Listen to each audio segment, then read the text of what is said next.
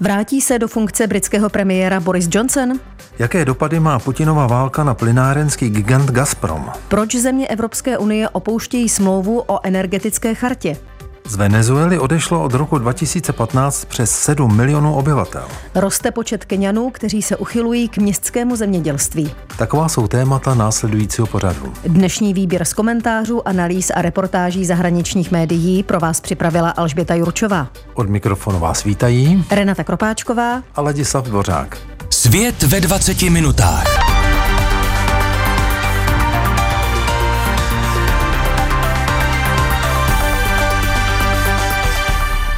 Britská premiérka Listrasová ve čtvrtek rezignovala. I když se na veřejnosti tvářila i v posledních dnech svého působení v Downing Street neohroženě, dobře věděla, že je konec, píše v komentáři britský deník The Times. Trasová byla ve funkci pouhých 45 dní. Do britských dějin se tak zapsala jako premiérka, která úřadovala suverénně nejkratší dobu. Ostrovní média připomínají, že to bylo období plné turbulentních událostí. Zemřela královna Alžběta II., ministerská předsedkyně musela ustoupit od svých ekonomických plánů, které vedly po ohlášeních propadu Libry, vyměň ministra financí. Příští týden se britská politika rozjede na nejvyšší obrátky. Rezignace Trasové povede k nejbrutálnějšímu souboji konzervativců v historii, který z velké části skončí dříve, než začne. Toryové, kteří se chtějí o post předsedy vlády ucházet, budou potřebovat podporu nejméně stovky konzervativních poslanců. Podle listu na ní dosáhnou na nejvýš tři kandidáti. Dá se čekat, že mezi nimi bude bývalý ministr financí Rishi Sunak a dřívější ministrně obrany Penny Mordontová. Je taky možné, že se o comeback pokusí expremiér Boris Johnson. Ve funkci skončil v důsledku řady skandálů a pochybnostem o jeho morální integritě. Deník The Times cituje Johnsonovi přátele, podle kterých svérázný politik věří, že má schopnost proměnit konzervativní stranu. Ta změnu potřebuje, protože v příštích volbách jí hrozí drtivá porážka. Myšlenka na Johnsonův návrat má uvnitř konzervativní strany odpůrce i příznivce. Přes tucet jeho někdejších stoupenců i hned oživilo staré slogany a poslanec Marko Longy prohlásil – Vrať se, šéfe, země tě potřebuje, měl si dost dlouhou pauzu. Měli bychom se smířit s tím, že jeho éra skončila, řekla na adresu Borise Johnsona bývalý ministr vlády Andrew Mitchell. Musíme se dívat do budoucnosti, nemůžeme se zabývat minulostí. Doplnil David Davis, bývalý ministr pro Brexit, který někdejšímu stranickému lídrovi vzkázal, aby se vrátil raději na pláž než do britské politiky. Pokud se Johnson rozhodne kandidovat, bude muset získat podporu stovky konzervativních poslanců. V tuto chvíli ale není vůbec jisté, jestli je to možné. Základna jeho podporovatelů se zmenšila a jeden z bývalých ministrů tvrdí, že Johnsona stěží podpoří více než 40 zákonodárců.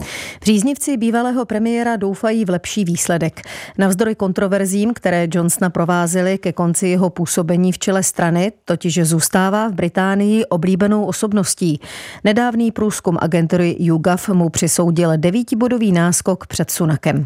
Jenže i kdyby se Johnsonovi návrat do čela britské politiky podařil, může to skončit ústavní krizí. Jeden z výborů totiž vyšetřuje tvrzení, že expremiér uvedl dolní komoru v omyl v souvislosti se skandálem ohledně večírků pořádaných v čísle 10 během pandemie COVID-19 pokud by dotyčný výbor rozhodl v Johnsonův neprospěch. Svérázný politik by mohl být vyloučen ze sněmovny, vysvětlují Timesy. Jak řekl o Johnsonovi jeden z jeho bývalých vysokých poradců, miluje pozornost, miluje spekulace a líbil by se mu pocit zadosti učinění. Jeho nejmenovaný kolega ale doufá, že expremiér přece jen nakonec dojde k závěru, že žádný z problémů, které ho donutili odstoupit, nezmizel. Tým dalšího možného kandidáta na britského premiéra Rishiho Sunaka nezahálí. Jeho stoupenci začali rychle agitovat u konzervativních poslanců, aby ho podpořili. Jen pár hodin po rezignaci Trasové měl Sunak prvních 20 hlasů. Pokud se mu Johnson v souboji postaví, Sunak bude patrně poukazovat na to, že bývalý ministerský předseda podpořil řadu daňových škrtů, které navrhovala odcházející Trasová. Současná šéfka dolní sněmovny Penny Mordontová bude doufat, že se jí podaří najít cestu mezi Johnsonem a Sunakem. Bude se chtít prezentovat jako kandidátka, která sjednocuje, předvídá deník The Times. Nebude to mít snadné. Během letního souboje o vedoucí pozici ve straně a o premiérské křeslo čelila agresivní opozici Trasové i Sunaka. Výzvy, které na příštího premiéra Velké Británie čekají, jsou skutečně velké. Nejspíš bude muset zvyšovat daně, zavádět úsporná opatření, bude se muset vypořádat s krizí v britském zdravotnictví, rostoucími životními náklady, potenciálními výpadky proudu během zimy i válkou na Ukrajině. Ať už vyhraje kdokoliv, je otázka, jestli to bude vítězství, které za to stojí. Uzavírá svůj komentář britský deník The Times. Invaze Vladimíra Putina na Ukrajinu si vyžádala nečekanou oběť, a to energetický gigant Gazprom. Ruský monopol na vývoz plynu se kvůli dopadům války ocitl v existenční krizi.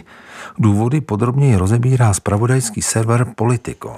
Gazprom zaznamenal pokles podílu na evropském trhu ze 40% na pouhých 9 a jeho dva plynovody Nord Stream, které stály přes 20 miliard eur, teď leží ladem na dně Baltského moře. Cena akcí společnosti se od únorové invaze snížila o 88%. Vyhlídky Gazpromu na další růst jsou poněkud omezené a v určitém okamžiku bude muset výrazně snížit výrobu, řekl serveru Politico expert na ruskou energetiku Adnan Vatansever z londýnské King's College. V roce 1989 byl Gazprom přeměněn z ministerstva pro plyn na první sovětský státní podnik. Bývalý ruský prezident Boris Jelcin ho plně privatizoval. Současný šéf Kremlu však firmu vrátil v roce 2005 pod kontrolu státu. Jak říká odborník Vatan Sevr, Putin se velmi dobře vyzná v obchodu s plynem. Je to skoro neoficiální manažer Gazpromu. Vývoz zemního plynu do Evropské unie se sice za prvních 8 měsíců letošního roku snížil téměř o polovinu v porovnání s rokem 2021. Zisky společnosti se ale v letošním prvním pololetí více než zdvojnásobily díky prudkému růstu cen suroviny. Odhaduje se, že Gazprom dál vydělával okolo 100 milionů eur denně. Společnost také vyplatila dividendy ve výši 20 miliard eur, což je nejvyšší částka v historii ruského akciového trhu. Dlouhodobější vyhlídky jsou však chmurné. Podle Jamesa Hendersona z Oxfordského institutu pro energetická studia se sice dá čekat, že ceny plynu zůstanou vysoké ještě nejméně dva roky. Není ale jasné, jak se budou vyvíjet v dlouhodobějším výhledu. Po roce 2025 bude Gazprom možná muset upravit svou strukturu a velikost, myslí si Henderson. Podnik bude pravděpodobně muset snížit výrobu a zřejmě také trochu zeštíhlit. Budoucnost Gazpromu ovlivní také to, jak rychle se Evropa dokáže od ruského plynu odstřihnout. Nejmenovaný bývalý vysoce postavený představitel Gazpromu serveru Politico řekl, že se společnost zřejmě zaměří na skapalněný zemní plyn a dodávky do Číny. Předvídá ale, že v krátkodobém horizontu se těmito změnami obchodní strategie nepodaří nahradit výpadek příjmů z Evropy. Navzdory problémům Gazpromu Putin nenechá společnost zbankrotovat, tvrdí odborník na energetiku Henderson. Společnost má určitou symbolickou hodnotu, ale co je podstatnější, ovládá celý systém plynovodů v Rusku a dodává energii polovině země. Putin nemůže nechat Gazprom padnout, protože je nedílnou součástí ruské ekonomiky. Energetický systém je na něm závislý, stejně jako lidé, kteří si díky němu mohou zatopit, vysvětluje Henderson. Ruský prezident trvá na tom, že exportní vztahy s Evropou lze obnovit. Na energetické konferenci v Moskvě tento týden řekl, že Rusko je spolehlivý a nepolitický dodavatel energie a dokonce nabídl, že znovu spustí dodávky plynu skrze plynovod Nord Stream 2, který by nemusel být zničený. Rusko je připraveno zahájit dodávky. Míč je, jak se říká, na straně Evropské unie. Jestli chtějí, tak ať otevřou kohoutek a je to, prohlásil šéf Kremlu. Německo se ale zlákat nenechalo. Hezký pokus, řekla novinářům o Putinovi nabídce vládní mluvčí Kristiane Hofmanová. Nezávisle na možné sabotáži obou plynovodů jsme se mohli přesvědčit o tom, že Rusko není spolehlivým dodavatelem energie, cituje politiko Hofmanovou. Dodávky do Evropy představovaly pro Gazprom zhruba 70 jeho příjmů z prodeje plynu. To bylo ještě před válkou na Ukrajině. Vzhledem k tomu, že evropský prodej je teď v troskách, bude se společnost více opírat o své další trhy. Uvažuje odborník Vatancevr. Patří mezi ně zejména bývalé sovětské republiky jako Bělorusko a země ve střední Asii. Gazprom tam prodává plyn levně, čímž se Moskva snaží udržet si vliv na území svého někdejšího impéria. Plynárenský gigant však na těchto trzích vydělává málo. Mohl by proto usilovat o rozšíření obchodních vztahů s azijskými zeměmi, zejména s Čínou. Moskva dodává Pekingu zhruba 16 miliard metrů krychlových plynů plynovodem Síla Sibiře, který byl otevřen v roce 2019. Čína se chystá zajistit přívod dalších 10 miliard metrů krychlových prostřednictvím nového plynovodu na východě Ruska. Plánuje se také stavba plynovodu Síla Sibiře 2, která by měla začít v roce 2024. Klíčovou otázkou bude stanovení cen. V současné době Gazprom prodává plyn do Číny za mnohem nižší cenu, než za jakou prodával v Evropě, podotýká Jonathan Stern, výzkumný pracovník Oxfordského institutu pro energetická studia. I kdyby Čína odebírala mnohem větší množství ruského plynu než dosud, je podle něj otázkou, jestli by Gazprom dokázal vydělat stejné množství peněz. Obchodování s Pekingem ale Moskvě umožní prodloužit válku na Ukrajině, uzavírá Stern v rozhovoru pro server Politico. Posloucháte Svět ve 20 minutách. Výběr z komentářů, analýz a reportáží zahraničních médií. Vrátit se k ním můžete na webu plus.rozhlas.cz, v aplikaci Můj rozhlas a v dalších podcastových aplikacích. Nizozemsko je po Polsku a Španělsku další zemí Evropské unie, která oznámila, že odstoupí od kontroverzní smlouvy o energetické chartě, známé také pod zkratkou ECT. Jak píše server EU Observer, důvodem jsou obavy z klimatických změn. Amsterdam krok oznámil po pokusech o modernizaci smlouvy, která ji měla uvést do souladu s pařížskou dohodou z roku 2015. Některé evropské země však finální text ani tak nepřesvědčil. Málo známou mezinárodní dohodu ECT, která se zabývá přeshraničními investicemi do energetického průmyslu, podepsalo v 90. letech 50 států, včetně všech členských zemí Evropské unie. Zpočátku se zaměřovala zejména na ochranu investic v postsovětských zemích. V posledních letech však začaly narůstat obavy, že unijní země mohou kvůli dohodě čelit právním problémům v souvislosti se svou klimatickou politikou. Právě Nizozemsko bylo německými společnostmi RWE a Uniper zažalováno kvůli zákonu o útlumu těžby uhlí. Spor stále pokračuje. Aktuálně patří mezi signatáře dohody všechny unijní země, kromě Itálie, která od ní odstoupila v roce 2016. Země na Apeninském poloostrově se ale přesto účastní arbitráže ohledně zákazů průzkumu v Jaderském moři v souvislosti s projekty na těžbu ropy a zemního plynu. Smlouva totiž chrání investice po desetiletí, navzdory odstoupení jednotlivých zemí. V červnu proběhlo poslední kolo vyjednávání o modernizaci dohody ECT. 22. listopadu by signatáři měli text ratifikovat. Budou ho muset posvětit jednotlivé unijní země i Evropský parlament. Stále ale není jasné, jestli se na půdě Rady Evropské unie podaří dosáhnout kvalifikované většiny, upozorňuje EU Observer. Polsko a Španělsko budou patrně hlasovat proti návrhu a očekává se, že země jako Itálie nebo Francie se zdrží. Poslanci Evropského parlamentu v červnu vyzvali Evropskou komisi a vlády jednotlivých členských států, aby od kontroverzní dohody odstoupili. Argumentovali tím, že modernizace smlouvy o energetické chartě není s ohledem na cíle pařížské klimatické dohody dostatečná. Většinu rozepří v rámci ECT tvoří spory uvnitř 27 typicky vznáší pohledávky vůči některé unijní zemi investor z jiného členského státu. Největší počet žalb v souvislosti se smlouvou o energetické chartě registruje Španělsko, následují Itálie a Česká republika. Stávající investice požívají až 20 leté ochrany. Soudní dvůr Evropské unie však nedávno rozhodl, že firmy nemohou tuto dohodu využívat k vnitrounijním sporům a žalovat členské státy.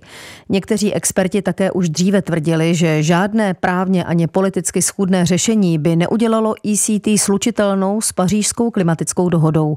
Uzavírá server EU Observer. Více než 7 milionů Venezuelanů opustilo od roku 2015 svou vlast. Vyplývá to z nových údajů OSN. Důvodem je pokračující hospodářská a politická krize v zemi. Řada obyvatel čelí problémům s přístupem k potravinám, bydlení a stabilnímu zaměstnání, vysvětluje server britské veřejnoprávní stanice BBC.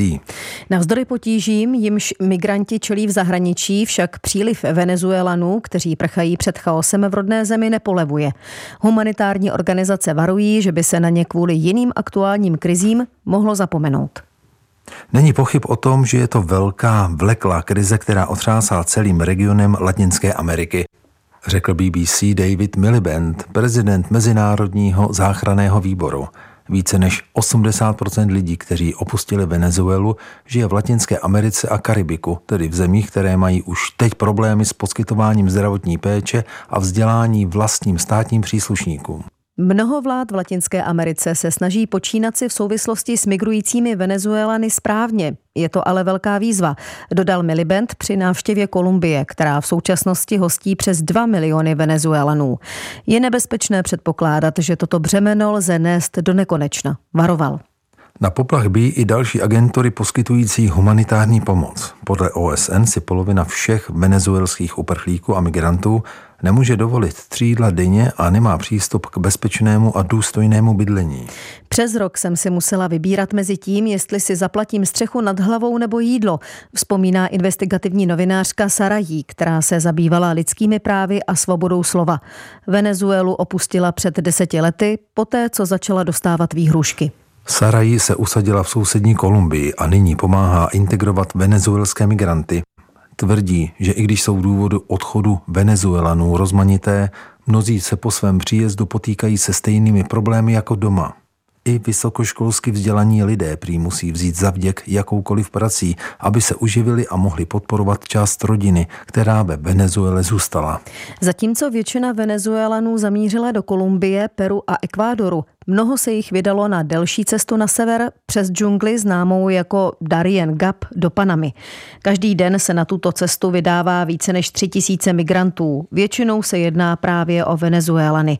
Téměř 100 kilometrů dlouhá cesta vede přes bažiny a hory. Může trvat i týden a loupeže a znásilnění nejsou v džungli, kde neplatí zákony, nic neobvyklého. Kolumbijská politoložka Natália Duranová, která se migrací zabývala i na celostátní úrovni, říká, že média často upozorňují na negativní dopady migrace, například na zločiny spáchané cizími státními příslušníky. O pozitivních vlivech se toho prý moc nepíše, třeba o tom, že příliv mladých pracovníků ze zahraničí zachránil sklizeň kávy a květin. Duránová by ráda viděla další investice do integrace migrantů a aby jejich příliv nebyl vnímán jako problém, ale jako příležitost pro ekonomické, kulturní a gastronomické obohacení hostitelského státu. Někteří z těch, kteří dorazili, mají působivé schopnosti, založili společnosti a přinesli sebou znalosti, které prospěly hostitelským městům i jejich obyvatelům, uzavírá politoložka v rozhovoru pro britskou BBC. Roste počet Kenianů, kteří se uchylují k městskému zemědělství. Na malém prostoru pěstují plodiny a chovají dobytek. Africké zemi totiž sílí obavy z nedostatku potravin i jejich bezpečnosti. Tématem provází britský deník Guardian. 35-letá vědkyně Jambura Simiová provozuje farmu na zadním dvorku svého domu na předměstí metropole Nairobi. Chová až 200 zvířat a vypěstuje dostatek zeleniny pro celou svou čtyřčlenou rodinu. Simiová patří do rostoucí skupiny Kenianů, kteří se ve městech pěstují vlastní potraviny. Elzí Čebetová, vedoucí organizace Organic Kitchen Gardens Kenya, tvrdí, že městské zemědělství zaznamenalo dramatický nárůst v době pandemie COVID-19. Ta měla za následek narušení dodavatelských řetězců, včetně těch potravinových. Část obyvatel městských aglomerací totiž Kvůli tomu začala pěstovat potraviny ve svých kuchyních a na balkonech. Lidé si uvědomili, že produkce potravin je důležitá činnost, jak na úrovni domácnosti, tak v politické rovině. Vysvětluje Emanuel Atamba, expert na potravinové systémy v rámci iniciativy Root to Food. Zemědělství je páteří keňské ekonomiky, přispívá až k 30% tamního HDP a živí víc než polovinu obyvatel země. Počet Kenianů, kteří se oboru věnují, se ale v posledních deseti letech se trvale snižuje. Čím dál tím víc lidí se totiž přesouvá do odvětví služeb a zpracovatelského průmyslu, vysvětluje Guardian. Roste nesoulad mezi lidmi, jídlem, které jedí a způsobem, kterým se plodiny pěstují, zamýšlí se Atamba. Ti, kdo ve městě pěstují zeleninu a chovají dobytek, často čelí posměchu, protože zemědělství je všeobecně spojováno s venkovskou chudinou. Jsou lidé, kteří si myslí, že pěstovat něco ve městě nevypadá moc dobře, že je to špinavá práce nebo že to není na úrovni, popisuje vědkyně Simiová. Městské zemědělství ale současně vyžaduje značné zdroje, takže je pro mnoho Kenianů nedosažitelné. Je to velmi nákladné kvůli cenám vody, půdy i prostoru, doplňuje Atamba. Kuchyňská zahrada pro jednoho podle experta vyžaduje jen asi 2 metry čtvereční půdy, jenže i tak malý prostor mnoha Kenianům ve městech chybí. Zejména to platí pro slamy, ve kterých žije většina městské populace. Jak už zaznělo, potravinová nejistota není jediným důvodem, proč si lidé pěstují své vlastní potraviny. V loňském roce vyšla vědecká zpráva, která se zabývala přítomností pesticidů na keňském trhu.